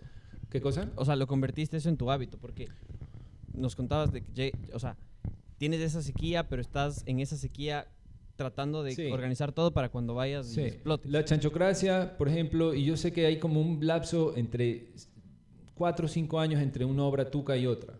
O sea, en esos lapsos de tiempo pasan pinturas, dibujos, exposiciones, estas, pero eh, pasa la chanchocracia, de ahí pasa litro por mate, de ahí pasa el inmunicipio y casi siempre son como lapsos de años. No, es como un- una curva así Cíclica. Sí, sí, completamente. Y ahorita estoy en la depresión de la curva, ¿no? Pero estoy maravilloso, estoy viviendo en la playa, eh, tengo un cliente que, que- con el que tengo parada la olla, eh, o sea, podría estar produciendo lo que me dé la gana, pero es como que yo mismo me retengo ese, ese placer para explotar el momento correcto, que todavía no sé cuál es. Eh, eh, es medio raro, ¿no? Eh, y, y a veces coincide mucho con la soledad. ¿no? Necesito estar solo para hacer esas huevadas. Y como convivo con mi novia, eh, a veces no tengo ese espacio de soledad absoluta para hacer esas huevadas. Claro. Y no, no le estoy lanzando la bola de la responsabilidad de, de mis cosas, sino que es una cosa muy íntima, muy, muy, muy de mi proceso, eh, y que ha cambiado por el COVID. Ella se iba a Quito a grabar, a conciertos, no sé qué. Yo tenía mis tiempos de soledad, ahí pintaba y creaba y me volvía loco, ¿no? Eh, no comía o comía pan de dulce con cualquier pendejada y, ¡ah! y estoy en mi locura. Eh, ahora estoy en una dinámica de tener la casa ordenadita, los platos lavados, eh, o sea, estoy como en otras Claro. dinámicas, ¿no? Pero no me agobia, no me aloca, no me, no me hace menos artista, no, o sea, yo ya pasé esas etapas de, de- de querer ser artista o parecer artista. Ya. Ahorita ya recontra que lo soy, Claro. incluso sin, no, sin hacerlo. Sin hacerlo. Sí me sí. cacha, o sea, ya, ya estoy en ese, en ese otro lado. Entonces, eh, no es un tema ahorita como que me, me, me, me quita el sueño. ¿no? Eh, Entonces, tengo muchos, muchos procesos. Para mí el dibujar es- y escribir son lo- los momentos en los que me encuentro, o sea, donde encuentro mi- mis intereses y mi- mis necesidades. El lápiz y el papel e- es, lo más básico. ¿no? O sea, no, no, no, no es nada más, no hay... No llega un rayo de luz, ni, Ajá, ni, no- ni- no es ni en la, la constelación se alinea, Claro. nada de esa no. Pero sí, o sea, me encanta contemplar, ver las estrellas aquí en la noche, esto es un espectáculo. Eh, todo lo que tenga que ver con la naturaleza me encanta y me inspira y me sirve y me suma. Eh, pero ahorita estoy como que en ese, te digo, como en ese trance, eh, como que viendo para dónde viene. Ahí está. Sí, o sea, nosotros sí somos full de la idea. Verás, nosotros, desde el día que nos reunimos la primera vez y dijimos hagamos algo, yo sabía que yo no soy el mejor diseñando. Y el Mateo tenía clarísimo que no soy el mejor construyendo. El Mateo también lo- siempre hablamos de eso, de que está bien que no seamos los mejores ni construyendo, ni diseñando, ni presupuestando, ni hablando con los clientes. Pero lo que creo que nos diferencia a nosotros de, o sea, lo que nos hizo estar bien en la oficina es que pusimos desde el principio lo que no sabíamos hacer y lo que, lo que no éramos top. Y nos sacamos más la madre en eso. O sea, yo sí puedo decir que dentro de los estudios que yo conozco, no soy el mejor diseñando, Pero te juro, te juro, te juro que somos los que más nos sacamos la madre. Eso es. Es que todo al final Todo. se reduce a la cantidad de trabajo que tú le metes a tu sueño, porque el sueño no sucede solo. Ajá. Puede que suceda en casos excepcionales, pero en, en el grueso es el camello que tú le pones a tu sueño lo que hace que se haga realidad. Exacto. ¿no? Ahorita muchos niños o, o- o- o- o jóvenes artistas o, o- o principiantes pueden ver a un Daniel Adum ¿no? y decir, yo quiero más o menos como el modelo de este man, pero Claro. cuando yo estaba donde ellos están ahora, no había esa figura como un. Daniel Adum que yo diga, quiero seguir este camino. Ajá. No había. Ujú. Yo me construí mi camino. Sabía que habían los tornayolos, que la artefactoría en Guayaquil, que Tábara, que qué sé yo, ¿no? Y siempre muy estudioso de ellos, aprendiendo, leyendo, tratando de irme a entrevistar con ellos, a conversar, a, a- a aprender, siempre en, las- en las exposiciones, como ahí, ¿no? Eh, como pelado curioso. Y eso es trabajo. Claro. Ese es trabajo de relacionarte, de relaciones públicas, de aprender por la observación, por estar, por escuchar, ¿no? Y, y- y- y sí, yo no me construí de la nada, me construí Claro. camellando. Es que es justamente esas experiencias que, que te hacen, o sea, cuando escuchas, eh, no son esas experiencias que te hacen, ok, voy a hacer lo mismo que hizo él para poder llegar a ese punto, sino Porque puedes hacerlas y Puedes no, va, hacerlo. y no va a ser el no mismo te da el mismo resultado. tal, vez te, tal vez te resulte, tal vez no. Pero son esas experiencias que más que modelo a seguir es más una motivación. O sea, saber que a- apreciar de, lo- de, los, de las pequeñas cosas que tiene la vida, de decir como, ok, yo... eh, porque mucha gente te va a decir, no, él es artista, él debe estar pintando todo el día, Ujú. 24 horas al día, Claro. todo el día. Pero no, o sea, nos cuentas que tienes esas épocas de sequía y que te llenas de... y que empiezas a contemplar y es la motivación que tienes para lograr algo. Y, o sea, ¿qué, qué les dirías a, a esas personas que tal vez te digan, no, no, es que quiero, quiero llegar a ser así? Sabes que una de las de la, de la, de las eh, consejos, si se puede decir, eh, que le he dicho a las personas jóvenes con las que he conversado, más jóvenes que, que yo, pelados, es trabaja tu sueño. Justamente lo que estamos hablando. El, el sueño no, se, no, no sucede solo. Tienes que camellarlo. Y camellarlo en el sentido de lo que a ti te nazca hacer. Si tú sientes que tú eres un muralista, ahí están los muros. Anda, dale, ¿no? Y equivócate. Y el primero te sale turro, el siguiente te sale mejor y así. Dale de largo, pero trabaja. Que así hablando y, y- y- diciendo yo soy artista y poniendo cosas en Instagram, así no es la huevada. Es haciéndolo. Y, y es, es- es probándote a ti mismo que eres eso. ¿no? Claro, y a veces, a veces, y lo que nos pasaba a nosotros era, a ver, yo quiero construir. Nuestro paso era, vamos donde este man y propongámosle algo. Ujú. Yo sé que indicándole, mostrándole como que en 3Ds y renders y algo así, le voy a convencer. El man tal vez no sepa lo que necesita, pero yo veo y le voy, le voy a proponer y así me diga que no. Y muchas veces nos dijeron que no. Y por otro lado, cuando nos llamaban y nos decían, son muy jóvenes, no confío todavía, nuestra forma era, te diseño gratis al principio. Ujú. Si no te gusta, solo no me contratas. O sea, no te voy a regalar el diseño tampoco, ¿no? Pero no me contratas, solo mira lo que puedo hacer y, y vas a ver. Y vas a ver. Y esa fue nuestra forma de llegar a un montón de clientes grandes que terminaron al final todos contratándonos, ¿no? Ese, ese atrevimiento es lo que se tiene cuando eres pelado. Claro. ¿no? Y eso se va perdiendo en el tiempo. Full. Entonces es ahora, cuando eres, eres joven, que tienes que lanzarte al vacío y hacer ese tipo de cosas. No me pagues, pero si te gusta, me pagas el doble. ¿Ves, hijo de puta? Vamos. ¿no? Ese tipo de, de jugada es en todo... Es que es ese miedo al vértigo que te lleva Sí. a triunfar, porque si no... Yo desde pelado he sido muy pegado a los deportes extremos, patinaba, rampas, me iba a la Carolina en carro desde aquí, y, y, o sea, un loco, completamente loco de remate. Y, esa, y ese espíritu se lo metí a mi arte ¿no? Eh, y a todas las cosas que hago. Hoy en día, ya con 43, veo para atrás y digo, qué loco estaba. O sea, qué hijo de puta, las cosas que hacía y, y- y- y en lo que era mi vida entera en ese momento, tirarme una vaina de, de- de- de dos pisos y caer de 360 y no sé qué, ¿no? ¿Para qué? Claro. O sea, ¿qué sentido tiene? Era solo para demostrarme a mí mismo que era capaz de hacer esas Claro. vainas y luego hacer lo que quiera, ¿no? Pero, pero sí, es en la juventud cuando tienes esa inconsciencia. Yo ahora he querido meterme a surfear ahuevadote, ya, ya, ya. Y esa inocencia. Ya, ya no. O sea, Claro. ya digo, aquí me puedo morir, me puedo dar un tablazo. ya me he dado. Entonces, ya tal vez me pasó esa ola de inconsciencia tan Claro. salvaje, ¿no? Eh, de desafiar a la muerte de esa manera tan rotunda. Y, y eso te cambia también la personalidad de- en algunos aspectos. Eh, pero cuando eres pelado estás en esa nota en la que te puedes comer el mundo, pero el mundo te puede comer y no te das También. cuenta. Ujú. ¿no? Eh, eh, es así. Es así de simple. Algo que se me quedaba era Barcelona. Barcelona, España. Barcelona, España. Nosotros vivimos en Barcelona, en también. Barcelona. Bacán. Así que, lo máximo. ¿qué, qué, sí- qué es Barcelona para ti? Para mí Barcelona fue como un punto de inflexión. En artes digitales ¿Cuántos años tenías cuando te fuiste? tenía 26, 27. ¿Y no te comió Barcelona? No, pero sí fue una experiencia brutal. O sea, es una ciudad increíble. Eh, tienes arte por todos lados, en el piso. O sea, de ahí llegué a pintar Guayaquil, prácticamente. De ahí llegué al loco. municipio, al litro por mate, y todo eso nació de, no tan inmediatamente de llegar de Barcelona, pero al poco tiempo Pero de llegar eso. de Barcelona. influenció un montón. Por supuesto, o sea, pero una be- bestialidad. Estuve en Barcelona pintando, no yo, pero viendo cómo trabajaban y pintaban y, y hacían murales y las técnicas que usaban y los rotuladores y esto de allá. O sea, muchos de los trazos que tiene mi obra hoy en día son traídos de Barcelona, de, la- de las herramientas que conseguía allá, ¿no? Eh, de los rotuladores que, que- que conseguía allá y que aquí ni de cerca eh, había, ¿no? Eh, ya había ido con la chanchocracia puesta, o sea, ya tenía la chanchocracia encima cuando fue a Barcelona, dejé unos chanchos pintados por ahí. Qué loco, Eh, imagínate habernos encontrado un chanchito sí. por ahí. Tal vez. Sí, sí, por ahí estaban y, y dejé obras tiradas en la calle, o sea, intervenciones, pinturas así como... pff, Cuando me fui ya de Barcelona, muchos cuadros no me los podría traer, no los podía traer a Ecuador, los dejé en la calle.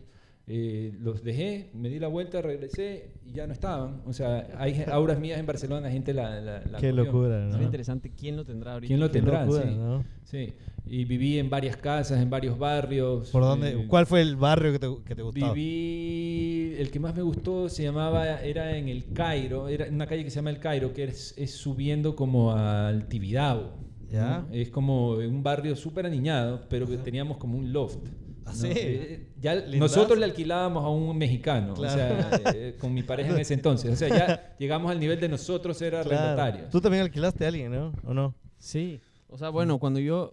Bueno, tengo otras experiencias que alquilar aquí a alguien. ¿Tú le rentaste a alguien el departamento? Sí, sí, sí. O sea, yo cuando, cuando arrendé tenía tres cuartos y ese rato se nos prendió la chispa y dije, hagamos negocio. Claro. Claro, y el man te pagaba a más. vos. Y claro, y él, él, él era mi sueldo del mes. O sea, llegaba el mes, pucha, qué bueno, llegó, gracias. Sí, sí, igualito nosotros. Pero claro, pasamos por vivir en unos cuchitriles chiquititos y así. ¿Cuánto tiempo estuviste? Uno- unos precios brutales, 600 euros por un cuarto de Claro. dos por dos. Estuve dos Y años. sin luz. Ya. Sí, no unas Y sin ventana. Ajá. Sin Sí, ventana, claro. Tremendo, pero, pero no, súper chévere gente, me rodeé con, con- con gente interesante. Lo, lo lamentable es que no había en estas épocas de redes sociales, Claro. entonces no conservo muchas amistades. Ahí un, se quedaron. Un par por ahí, ¿no? Pero ta- estaba en un curso de 30 personas, no conservo amistad con casi ninguno. Qué locura. Eh, ya había internet y todo, ¿no? Pero no había como esta... Hoy es internet que conectabas una... Sí, sí, era una pendejada que le ponías al- al- al- a la compu. Una super experiencia. Barcelona es una ciudad que hay que visitar y, y- y- y sin duda tiene mucha... Me dejó mucho, o sea, mucho, mucho, mucho de- en cuanto al arte. Pucha, poder ir a- ahí a la vuelta tenía la Fundación Miró, a la vuelta tenía la Tapiés, de- por acá estaba eh, de- de- el- los Cuatro Gatos y donde jangueaban todos estos locos. Y más acá Picasso y pucha, Dalí por todos lados. Una locura. una- increíble. Y en arquitectura igual. O sea, Tam- y nosotros- puta, Gaudí, hijo puta, no me jodas. o ¿cómo sea, que yo, yo la gocé. Y, y es curioso porque, por ejemplo, hay, hay ciertos artistas, eh, arquite- arquitectos, que cambiaban totalmente, o sea, tú ves en sus obras claramente sus cambios de opinión, sus Ujú. cambios de ideologías y todo, o sea, todo cambia en su proceso artístico. Eh, hay, hay cosas completamente diferentes que están retratadas en una casa. Sí. Y eso es súper curioso, es algo que me llevo Y, yo. y lo que me encanta de la cultura catalana y de la cultura, no puedo decir española, pero más que nada catalana, es que valoran full su arte, valoran muchísimo su cultura, la, están orgullosos de ella, Claro. la exponen al mundo, hacen que el mundo venga a Barcelona a ver su arte y su cultura. ¿no? Eh, y eso es una cosa que yo digo, es única. O sea, O tener esa valoración, esa, apreciación de, de tu propio. De Pero es por todo lo que les pasó también, ¿no? A los catalanes. O sea, que les prohibieron hablar su idioma, que... Sí, son muy orgullosos y han a- tenido... Ahora les hizo, les hizo salir, Sí. o sea... Pero no sé si es desde ahí o desde, desde siempre. No sé qué es lo que los hace tan, tan únicos de su cultura, tan ap- a- empoderados, si se quiere decir, o si se quiere usar esa palabra que no me gusta mucho, pero lo son. ¿no? Son gente como que realmente vive, cree y, y- y disfruta la vida de una manera especial y particular. ¿no? Una locura. O sea, te irías a vivir en Barcelona si podrías. No me iría a vivir a Europa en ninguna de su, de su- de- en ningún lado. A mí me encantan estos pueblos así olvidados de Dios.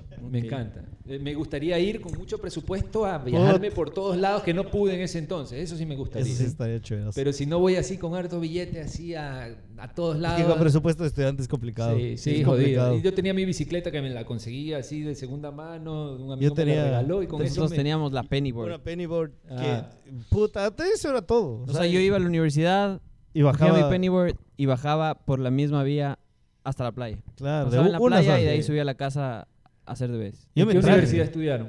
En la Salle. La Salle. Arriba, arriba. Ya. por Estuvimos San estudiando en la Gervasi. Salle y de hecho era una San de las Gervasi era el barrio en el que estaba. Sí. Aniñado. Yo, eh, claro, Nosotros, la. Universidad de La Salle es una de las universidades más dañadas de allá y, y la gente se Ahí estaba cuando el yo decía- mexicano que, que, que vivía en mi Sí. casa, estaba en esa universidad. y Qué era, y era algo curioso porque cuando yo fui a arrendar el departamento me dijeron, sí, tú estás estudiando en La Salle, dale. ¿Y qué año fueron ustedes? Eh, pff, ni idea. 2000... 2017, Ya, ya. 16, 17. Claro, yo estuve 2005-2007. A mí me decían, yo iba a arrendar eh, departamentos en San Gervasi, buscaba departamentos y me decían, ¿y para qué quieres departamento aquí? Yo les decía, es que está súper cerca de la universidad. Pues, ¿y en cuál vas a estudiar? Yo, en La Salle. Me decían, nada. ¿No eras ecuatoriano? Ajá. Seguro, y vas a estudiar en La Salle, pero vale 3 mil. A mí, ¿qué más? Barcelona. sí me- a mí, yo siento que Bar- no viviría en Barcelona otra vez, estoy seguro, pero me cambió todo. Totalmente O la sea, hay un antes y un después de mí, después de Barcelona. Y no sé si era por Barcelona o el hecho de vivir solo. Yo y- creo que eso lo voy a descubrir después, todavía Claro. no sé. Sí, sí es No sé qué fue o sea. De pronto, no sé, 2017 fue hace nada que estuvieron Sí. en Barcelona. ¿no? Eh, pero, pero sí, hay un antes y un después de una experiencia de esa magnitud siempre. Para mí, me encantaría volver a Barcelona ya conociéndola como la conozco. La puedo, la puedo caminar en mi cabeza, la puedo andar en bicicleta de Yo anotaba los Sí. metros y las calles que caminaba solo para no olvidarme. No sé, tal, regresé hace no, no mucho, pero yo estoy seguro que ese libro le tengo guardado para cuando regrese en unos 20 años y decir, qué loco, aquí estuve, aquí caminé, Sí. aquí. Ajá. Sí, es una ciudad especial, sin duda. Es muy, muy especial. Y solo viviéndola y, y- y viviéndola así un tiempo, puedes entender la magnitud de, de- de lo especial que es. Sí. ¿no? Sí, yo, ya les decía guiris a todos y me Sí. enojaba que estaban in- caminando y no me dejaban. Ya era un catalán, claro. Yo ya les puteaba. Y hablabas Yo puteaba. catalán, ya. No, ¿qué va? Aprendí decía, catalán, yo si no plau, sabía si nada. plau. Si es plau, cuatro palabras. Si es la plau, miqueta de, de res, de res y te ibas. Sí. Y ya, eso era Sí. todo. Y estos guiris, estos guiris. o sea, quiten, estoy, estoy en la patineta. Hay un artista súper bacán en Barcelona, no sé si de pronto se lo habrán topado por ahí, eh, se llama Art is Trash. El man solo interviene la basura. El man solo hace arte en la basura que está, tú, tú sabes, o sea, está el cajón de la basura y dejan las tablas de- del mueble de Ikea desbaratado, eh, ¿no? Y el man interviene y hace instalaciones increíbles con, con ese sí lo lema. he visto. con ese lema, Art is Trash. ¿no? Es, es muy bacán. El pájaro se llama, yo lo sigo. Tiene poco follower, no es así como un artista famosazo así, pero es tiene un discurso del hijo de puta y eso a mí me gusta, ¿no? La gente con discurso. Porque una cosa es ese arte bonito y otra cosa es un arte que Es puede lo que cambiar. nosotros hablamos de la arquitectura. Nosotros siempre decimos, cuando una casa es bonita y le ves y dices, no sabes del concepto ya, porque nos encantan los conceptos de los arquitectos. Aparte, los antes de eso, yo odio que a la casa le vean y le digan, qué linda está, qué O sea, igual que en el arte, ¿no? En el arte, la gente que dice qué bonito tu cuadro, es que solo está viendo la parte superficial, no, no conoce la obra que hay detrás y de la vida del artista. Pero, o sea, pero no sientes que cuando ves un cuadro que tiene un concepto, no sabes del concepto, pero ves y sabes que hay algo ahí. Es como yo cuando veo una casa y sé que, mi- o sea, veo y digo, esto tiene algo, y luego comienzo a investigar y, ah, hay un arquitectazo atrás de esto y hay un concepto Claro. súper interesante, pero no valor, sabes. claro. Pero te da ese valor que es intangible. O sea, hay cosas que, te, sabes, hay cosas das que te llaman, te llaman y sabes que hay algo ahí. Y si lo investigas, descubres el porqué. Sí, porque yo- ¿No te ha pasado que yo siempre le digo, y es algo chévere, no sé, me gusta, y es como, cuando yo busco un concepto, me imagino en, un, en una, ¿cómo se llama lo de las flechas? Que lanza, no, las flechas, los dardos. Ajá. El, Claro. La cosa redonda Sí. con el puntito donde rojo. la lanzas los dardos. Exactamente. ¿Cómo se llama eso? Es- no me acuerdo cómo se llama. Ok, pero bueno, esta cosa redonda donde lanzas los dardos, yo me imagino que desde lejos está eso y el concepto, y muchas veces me ha pasado que cuando yo hago algo, me siento como que si yo estoy cogiendo la- el dardo y le estoy clavando en el centro, pero yo no le lancé desde lejos y atiné. Claro. Y, es, y yo, yo, yo siento que no está mal el coger ese dardo y clavarle en el centro.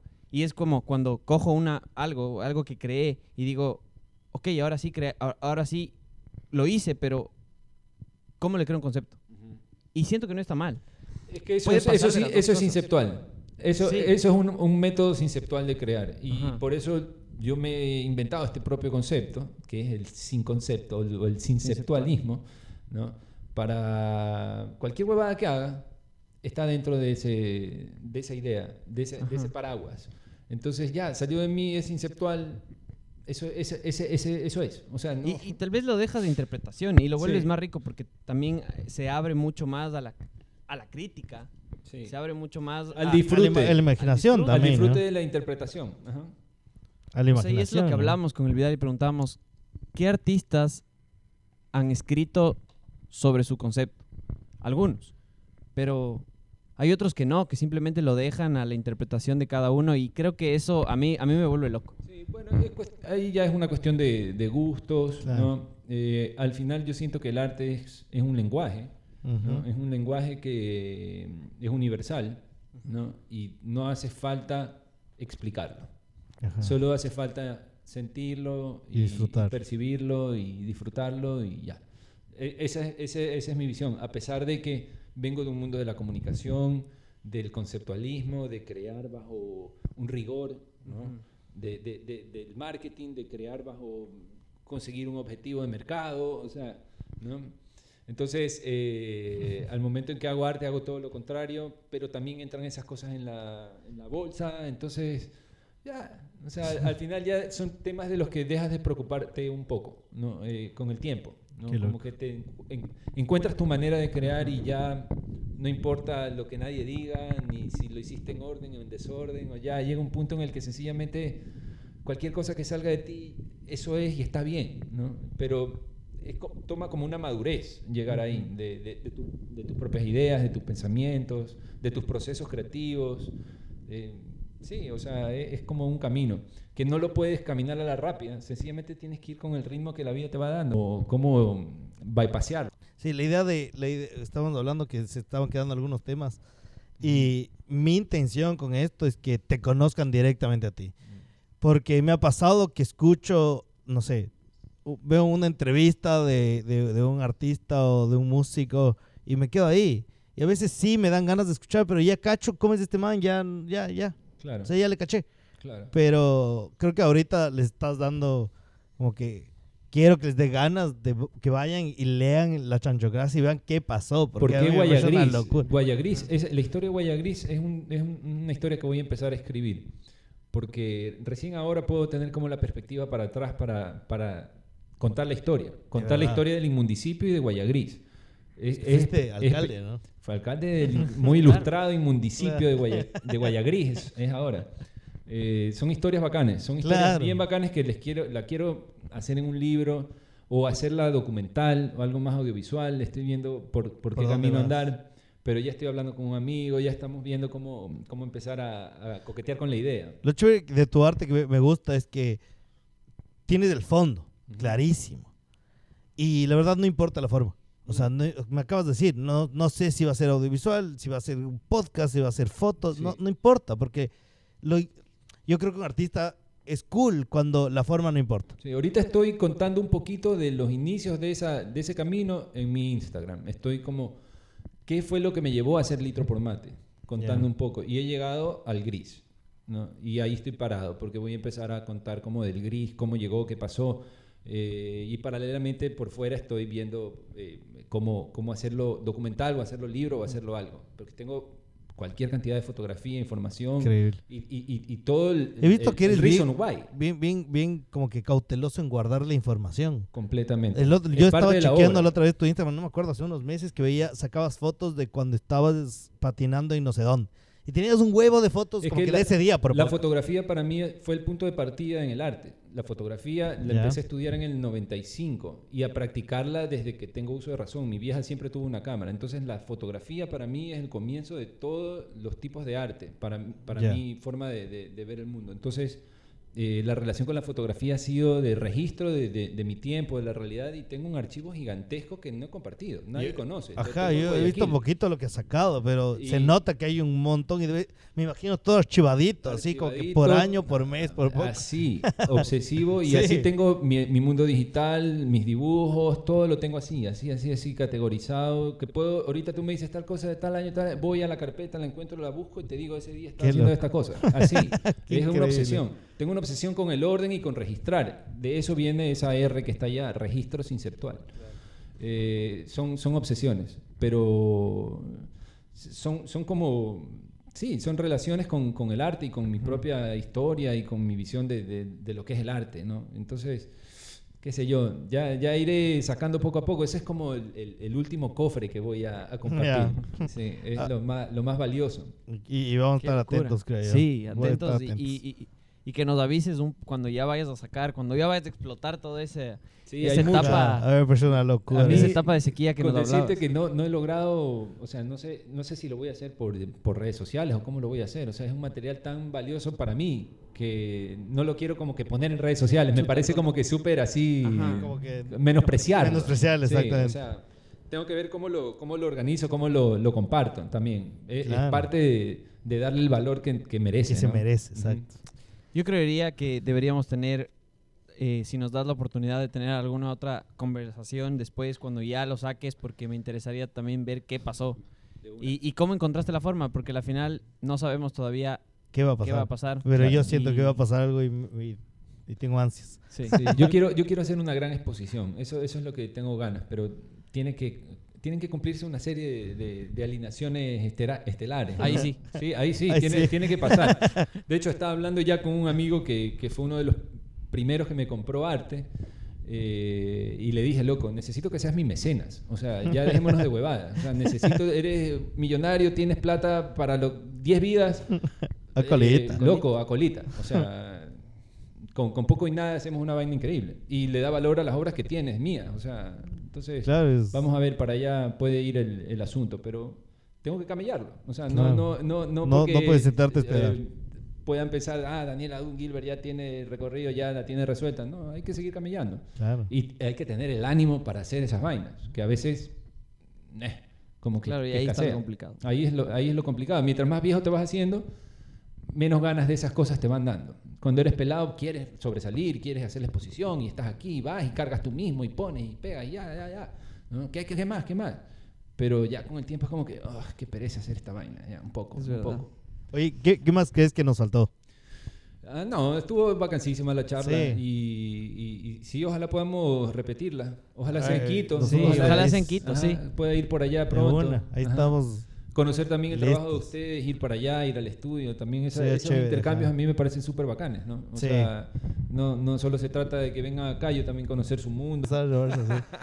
Oye, muchas gracias por dejarnos. Primero, aceptarnos la entrevista. O sea, no es entrevista, la conversación. Y segundo, por dejarnos entrar en tu hogar, en tu estudio, en tu Siempre taller. creemos que Y- es Encantado. muy íntimo esto, ajá, muy Encantado, íntimo que encantado. estás aquí, estás en tu zona. Ojalá que la próxima vez que vengan esto esté Lleno como lo cuadros. quiero tener, ¿no? Porque todavía está en proyecto, aquí voy a hacer como un área cerrada y bueno, pues... eh, Está chévere. que esté repleto de, de los seguro. cuadros que estén en proceso de pintura. ¿no? Ahorita está, está como en off. Ahorita, ¿no? Pero ya mismo se reactiva. Ahí están es- todos los materiales, estoy listo. Está listo para, Sí. para Entonces, comenzar. Ojalá la próxima puedan venir y, y esto esté un poquito más activo. Chévere. Muchísimas Muchísimas gracias. ¿Dónde gracias te pueden seguir? ¿Dónde te pueden encontrar la gente? Daniel Adun Gilbert en todos lados. Todo en. Facebook, Instagram, está mi página web, danieladungilbert.com. Ahí están los Y libros. si la gente que encontró esos cuadros en Barcelona botados quiere comunicarse, por favor, háganlo. Por favor, sí. Sería Quiero saber dónde están Me esos cuadros. encantaría increíble. saber dónde están esos bebés. Esos son mis hijos. Lo- mis Sí, cuadros es son verdad, mis decías que dejaste Ajá. hijos Sí, por ahí. sí. Esos son. Pero no me demandan mucha responsabilidad. entonces- Eso es importante. Chévere, muchísimas gracias con Gracias todos. ustedes, Nos vemos en el, en el siguiente episodio. Nos vemos, Y Mateito. Muchas gracias.